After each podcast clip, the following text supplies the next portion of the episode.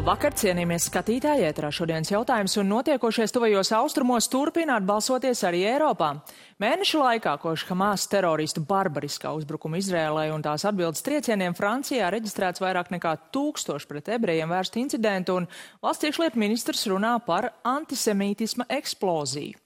Un ar šo fonā Francija, Vācija un arī citvieta Eiropā arvien vairāk diskutē par imigrācijas politikas maiņu kādā virzienā iet Eiropas Savienība, ko vēlas panākt Latvija un par Ukrainas ceļu pretī rietumu sabiedrībai, kuras līderu vidū ir arī pa kādam Putina piekritējiem šokar saruna ar diviem Latvijas pārstāvjiem Eiropas parlamentā studijā Sandra Kalniet no Jaunās vienotības. Labvakar! Labvakar! Un Roberts Zilna no Nacionālās apvienības. Labvakar! Labvakar. Par uh, migrācijas politiku Eiropas Savienībā jāsaka, diskutē, strādā pie šī jaunā regulējuma jau vairākus gadus vēl pirms šī Hamas terorakta, bet uh, nu, kā jūs teiktu, vai tas, kas tam visam ir sekojis, uh, demonstrācija viļņi Eiropas lielajās uh, pilsētās, naida viļņi, galu galā terorakts Briselē, vai tas ietekmēs to, kāds galu galā būs šis rezultāts, šis iznākums, jo tam jau patiesībā kur katru brīdi jābūt? Es nedomāju, ka tas ietekmēs, tāpēc, ka tur ir ļoti skaidra ideoloģiska attieksme starp uh, kristīgiem demokrātiem un konservatīvajiem un zaļajiem un sociālistiem. Tāpēc, ka visos uh, jautājumos, kur uh, ir jāizsver uh, kā virzīties uz priekšu, kādu lēmumu pieņemt, nevar atrast kopsaucēju. Uh, Fonderlaien savā uh, State of the Union runā ļoti skaidri pateica, ka nevis nelegālo, nelegālie cilvēku pārvadātāji, bet gan Eiropas Savienība noteiks, ko mēs ielaidīsim un ko mēs neielaidīsim. Protams, ka no sociālistu puses viņi saņēma ļoti asu kritiku. Latvijai šie jautājumi ir ārkārtīgi svarīgi, jo mums ir jāvienojās, es domāju, Eiropas Savienības līmenī, tāpēc, ka Latvija ir robežu valsts. Un mēs zinām, ka mūsu uz austrumiem ir divi uh, divas diktatūras, kur visādas lietas var notikt. Tā skaitā arī, kā jau reiz vēsturē vairāk kārt ir bijis, arī pamatīgi dumpji. Un gal galā ir jautājums ne tikai par tiem cilvēkiem, kas vēl ienāks Eiropas Savienībā, bet kas šeit jau ir nokļuvuši un arī ar tiem šobrīd da dalībvalsts domā, ko darīt, vai arī jūs es, redzat? Es ka... domāju, ka mums jāsaprot to, ka tas, ko pašlaik Eiropas Savienība padome ar parlamentu nav pabeigusi, tas ir tas projekts, ko Eiropas komisija radīja 2015. gadā, kad ienāca mm. tas lielais vilnis pār vidusjūrai. Un, uh, mēs joprojām ar to auklējamies. Un, uh, situācija attīstās tik ātri, ka tikko tās pozīcijas ir pieņemtas parlamentām, kas ir nepieņemama pozīcija. Sandra Kalniete mazliet to minēja, ka mēs palikām mazākumā, teiksim, labēji centriskie spēki, un uh, tā pozīcija ir nepieņemama pilnīgi. Un padomas puse arī ļoti grūti vasarā bija zināms progress iekšlietu padomē, bet tas nav pabeigts. Un tagad šie notikumi, kas izriet no Izraēlas uh, un kādas šī kara situācijas, tad es gribētu teikt, ka ir, ir pilnīgi cita situācija. Skaidrs, ka tas dokuments, kas tika sagatavots, manuprāt, ir novecojis, viņš nepieņemams.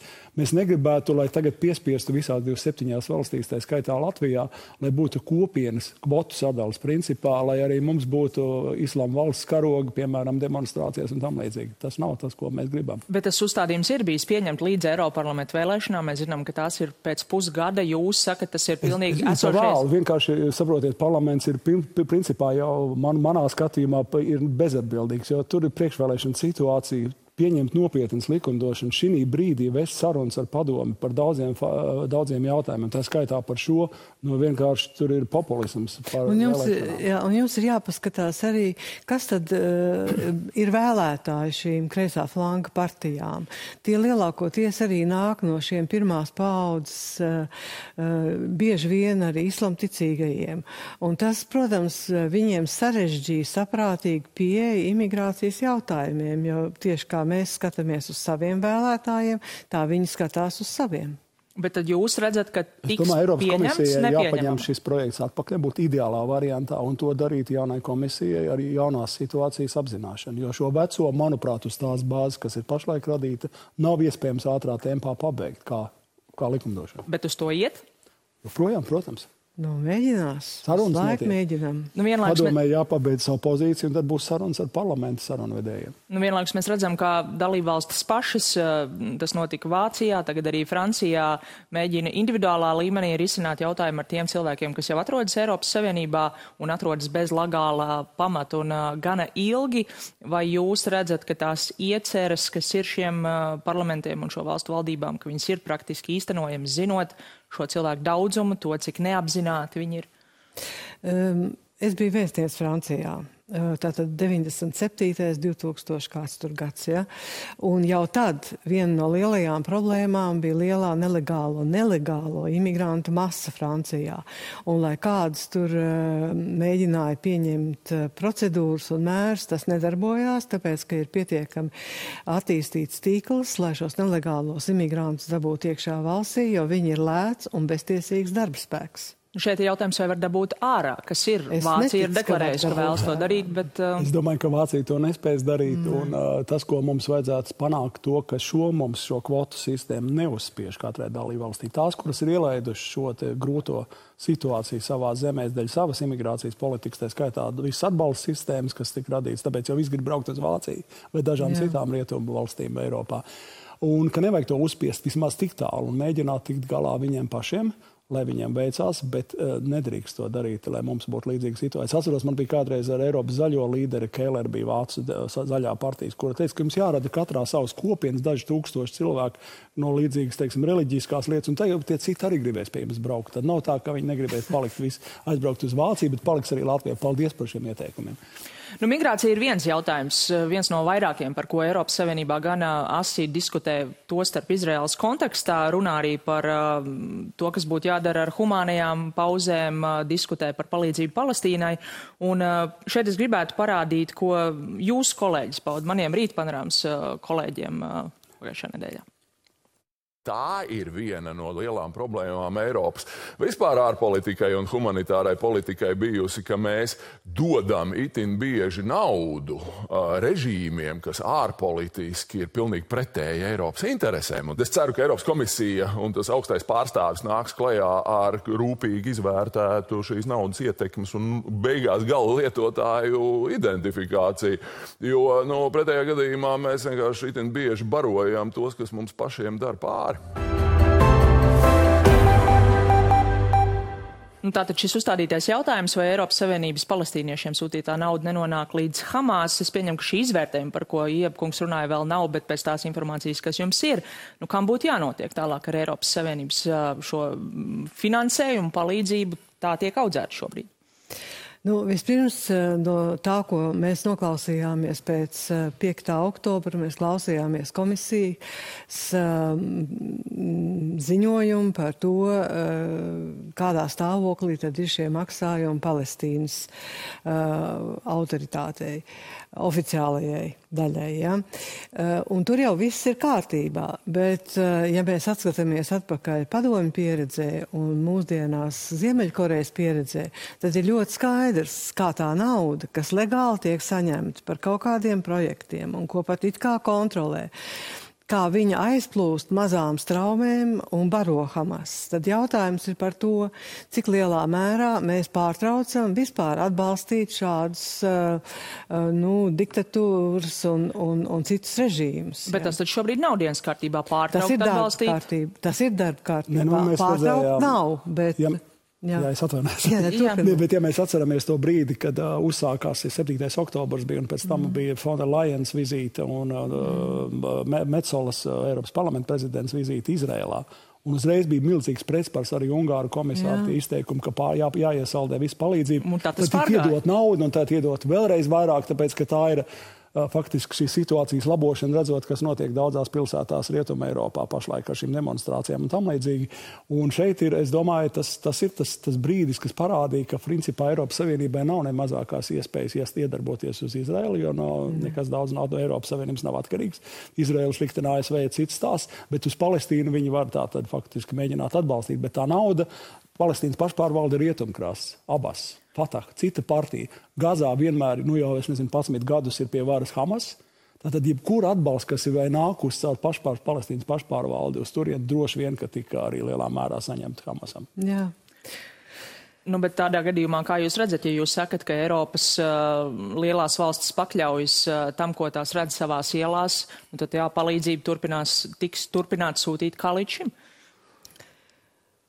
Nu, katrā ziņā pārskats un iepazīšanās ar to, kas notiek, noteikti būs un kaut kādi ierobežojumi. Bet tas, ko es vēlos pateikt, ir gandrīz neiespējami šo naudu apturēt, eh, ja to brīvprātīgi vai nebrīvprātīgi atdod paši palestīnieši. Jo Ziemeļkorejā Kīma režīms, eh, tas ir viņa īpašais fonds, pilnīgi, pilnīgi visi, kas Ziemeļkorejieši, kas strādā ārzemēs, viņi maksā naudu Kīma fondā, gandrīz visu. Un es domāju, ka diezgan līdzīga formula darbojās arī Hamasam, ka tā ir svēta lieta finansēt Palestīnas pretestības kustības. Jūs minējāt, Eiropa, nu šobrīd ir jāsacina, ka Eiropas iespējas ietekmēt Izrēlu ir eh, nekādas, eh, vai tas nozīmē, ka Eiropa arī var atļauties neformulēt turpmākā šī, šo visu notikumu gaitā konkrētas savas pozīcijas, jo tas droši vien būtu ērtāk ņemot vērā, kādas viedokļu sadursmes par dažādiem jautājumiem šobrīd ir. Protams, ka būtu jāformulē, bet mēs redzējām, kā mums iet ar to formulējumu. Pēc šo divu atbildīgu amatpersonu vizītes Izrēlā bija uzreiz spiediens. Augstais komisārs Borels sāka atstāt citu dalību valstu līmeni ieturēt, un tas parāda to, ka īstenībā ir ļoti grūti noformulēt. Un mēs nevaram iedomāties tie, kas tādi saka arī mūsu ārlietu ministrs, ka atrisinājums ir divu valstu Es gribētu redzēt, ja tajā brīdī to Palestīnas valsts pārvalda Hamas, ja viņš nav sakauts tad tur nekādas divas valstis nesanāk, jo tā valsts nav valsts, kuru vada teroristi. Jūs mājat ar galvu, bet uh, tas ir Kariņkunga paustais. Tā ir Latvijas pozīcija šobrīd. Ne, es nekratīju galvu. Jūs mājāt, es tieši tā arī teicu. Jā, es domāju, ka uh, div, vienīgais risinājums ir divas valstis. Taču tajā pašā laikā, ja uh, tieši kā, kā Roberts tikko teica, ja viena no šīm valstīm ir pārvaldīta no Hamas vai Hezbollah vai vienalga kas, ja, tad uh, tas arī nav nekāds atrisinājums. Mūsu saruna šobrīd parāda, cik neiedomājami sarežģīta situācija ir izveidojusies tuvējos austrumos. Un mums visvairāk ir jābaidās nevis par, eh, par to, eh, kas notiks eh, Gazā un Izrēlā, bet visvairāk ir jābaidās par to, ka šis konflikts var izplēsties. Un otrs, par ko, manuprāt, Latvijā gan politiķiem, gan visiem ir jādomā, ir par to, kādā veidā šis konflikts aizēno mums vitāli svarīgos notikumus Ukrainā. Un tas man vienmēr ir prioritāte. Līdzīgi kā droši vien tiem, kas dzīvo tuvajiem austrumiem, tuvāk, kā viņi vairāk domā par to reģionu. Nu šobrīd Eiropas komisijas prezidents uh, vizīte Kijevā arī viņas teiktais, ka Eiropas Savienība ir patīkami pārsteigta par to progresu reformās, kādas uh, Ukraina ir veikusi pat kara laikā esot. Nu, kā jūs teikt, vai tas ir tiešām objektīvs vērtējums, kas dod arī pamatotu cerību Ukrainas tādai straujākai virzībai uz savienību, vai tas ir mm. publisks uh, iedrošinājums? Bet tur arī tas ir. Es domāju, ka tas ir normāls diplomātisks solis. Es nevaru teiksim, precīzi pateikt, kā Eiropas komisija katru šo failu ir vērtējusi, ko Ukraina ir izdarījusi, bet tas bija baidzīgs solis. Uh, Un, uh, tas ļauj uh, teorētiski pavērt uh, iespēju Ukrainai uz, uzsākt sarunas par iestāšanos Eiropas Savienībā, kas būtu labs solis. Es, es to redzu kā notikuma attīstību, kas ir diplomātiski pareizi un pārpolitiski. Un, ja Eiropas komisija nāks, kas tiek šobrīd uh, cerēts ar priekšlikumu sākt šīs sarunas ar Ukrainu, iespējams arī ar Moldovu, ir pamats sagaidīt zaļo gaismu arī no, piemēram, Orbāna vadītās Ungārijas. Tur ir jābūt vienprātībai. Saruna process tas ir ļoti garš. Sākt ir viegli, un arī tas, kas notiek pirms sākšanas, mēs tam esam gājuši cauri. Ja? Pie tam mums vēl bija relatīvi ātri tas viss. Ukrainai vienkārši ir jāgatavojās uz to, ka sarunas būs ilgas un grūtas, un ka šeit īpaši nekāda atlaiža nebūs, kas attiecās uz Ungāriju.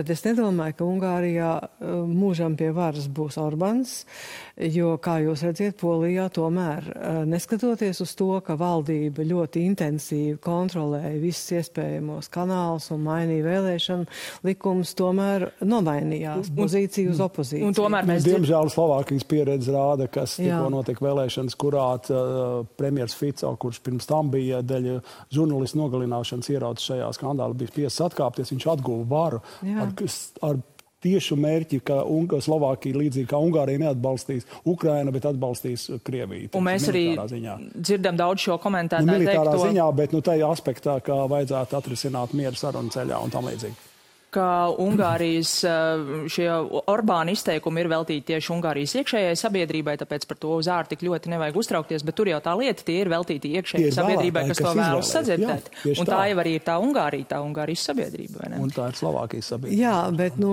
Eiropas Savienībā tomēr vēl bez Ungārijas un Slovākijas ir vēl 25 valstis, tajā skaitā valstis, kurām ir daudz lielāka ietekme, un ja mēs paskatāmies kā uz Slovākijas, tā, nu, par Slovākiju Fico laiku, laikā mēs tagad vēl nevaram spriest īpaši, bet visus šos gadus uh, uh, Orbāns tomēr ir balsojis un uh, ir izdevies vienoties ar atsevišķām kaut kādām lietām, kuras tad, nu, tur ir paņemtas ārā, tā kā uh, Krievijas patriārhi izņēma no vienas no, no sankciju paketēm uh, un, un šādā veidā, jo Orbāns jau izmanto lielākoties uh, šo kā savu šantāžas līdzekli, lai viņš panāktu iekšpolitiski uh, teksim, vai nu lielāku finansējumu, vai bankai, um, banka tiek izņemta ārā no sankciju paketes un tā tālāk. Jā, izmantoja tiešām pie tai mm. katras sankciju paketes mēs redzam un kopskaitā Jā. līdz šim jau 11, pirms pāris nedēļām arī notika parlamentā debats par to, cik efektīvas šīs sankcijas ir bijušas, redzot Krievijas ekonomiku, redzot uh, Eiropas Savienības preču eksportu uz trešajām valstīm, no kurām tas var tālāk nonākt atkal Krievijā, redzot arī Krievijas graudu importu Latvijā. Krievijā? Vai jūs varat teikt, ka Eiropa ir izdarījusi labāko? Nu, es domāju, ka nē, sankcijas pašas par sevi bija noformulētas, nu, vismaz tie soļi 11, no jau laikam 12. to. Bet uh, viņu izpildi ir bijusi ļoti vāja, tas, ko jūs arī minējāt tikko. Un, un kas attiecas, teiksim, ar jaunas ziņas, ir par naftas, kas ir galvenais Krievijas ienākums. Tur ir viss iet notiek, un starp citu ar grieķu kuģiem ļoti lielā mērogā. Un lielā mērogā grieķu kuģi ir tie, kas tiek pārdot tieši vai netieši Krievijas pusē. Tad, tad grieķu kuģniecības bizness ir labi zināms, un, un, un Eiropa tur nespēja neko izdarīt. Tās ir grieķu noformulētās intereses, un diemžēl. Bet, kā mēs zinām, Eiropas Savienība uzraug dažādus procesus, uzraudzīt sankciju ieviešanu, ja ir politiskā griba. Varētu taču. Nu, politiskā griba nozīmē, ka ir nepieciešams īpašs mehānisms, kā to izdarīt. Tas uh, prasa gan cilvēku resursus, gan procedūras, un uh, tas prasa arī vienprātību. Uh, kuras šobrīd nav. Te tikko Roberts runāja par Grieķiju, piemēram, Krievijas dimants tagad mēģina 12. paketē beidzot dabūt iekšā, tāpēc, ka, nu, Beļģija ir at, attīstījusi tehnoloģiju, ar kuras palīdzību var noteikt, no kurie, kur ir uh, dimanta izcelsme, ja? bet līdz tam Beļģija bija tieši viena no tām valstīm, kas kategoriski pret to iebild, un tā jūs ikvienā punktā varat atrast, ka es vēl pabeigšu par trešajām valsts. Jā, kaut vai par graudu eksportu, ja? Būtu ļoti vienkārši, ja to uh, kontrolēts ne tikai izējot, bet arī saņemot. Bet tajā saņemšanas punktā nekāda kontrola līdz šim nav notikusi. Līdz ar to tie paši Nīderlandieši un citi, viņi tūlīt, kā ierodās Polijā vai Rumānijā, viņi uzpērk un pārdod. Mums ir jābeidz, bet es gribētu tomēr pavisam īsi, jūs minējāt dažādus punktus. Viens, iespējams, nians, un tomēr pagājušajā nedēļā panorāmas kolēģis ziņoja, ka Eiropas Savienība rīko Eiropas filmu festivālu Krievijā um, izskanēja vēstījums par it kā Eiropas maigo varu Krievijā, un tomēr uh, Nu, tas... tas ir kaut kas, kas ir pilnīgi nepieņemami. Jo es nevaru iedomāties, ka sabiedrotie otrā pasaules kara laikā, nacistiskajā Vācijā, rīkotu kaut kādus kultūras pasākumus. Tie ir tipiski padomu propagandas gājieni, kas ir pārmantot. Un man ir žēl to Eiropas Savienības pārstāvniecības vadītāju vēstnieku, kurš savā vācu naivumā ir iedomājies, ka šādā veidā viņš varēs maigo varu paust. Bet Eiropā tas tiek, Eiropas parlamentā tas tiek apspriests? Vēl, mēs, ap, mēs, domāju, mēs apspriedīsim. apspriedīsim bet nu, tas ir parāds un nožēlojumā situācija Jā. šo te ar, ar politiku Eiropas vārdā. Tā skaitā, protams, Eiropas Savienības vēstniecībā Maskavā. Nu, gaidīsim kaut kādu rezonanci, ka tas tiks apspriests šovakar. Paldies par sarunu, paldies arī jums, skatītāji, par uzmanību un tiksimies rīt.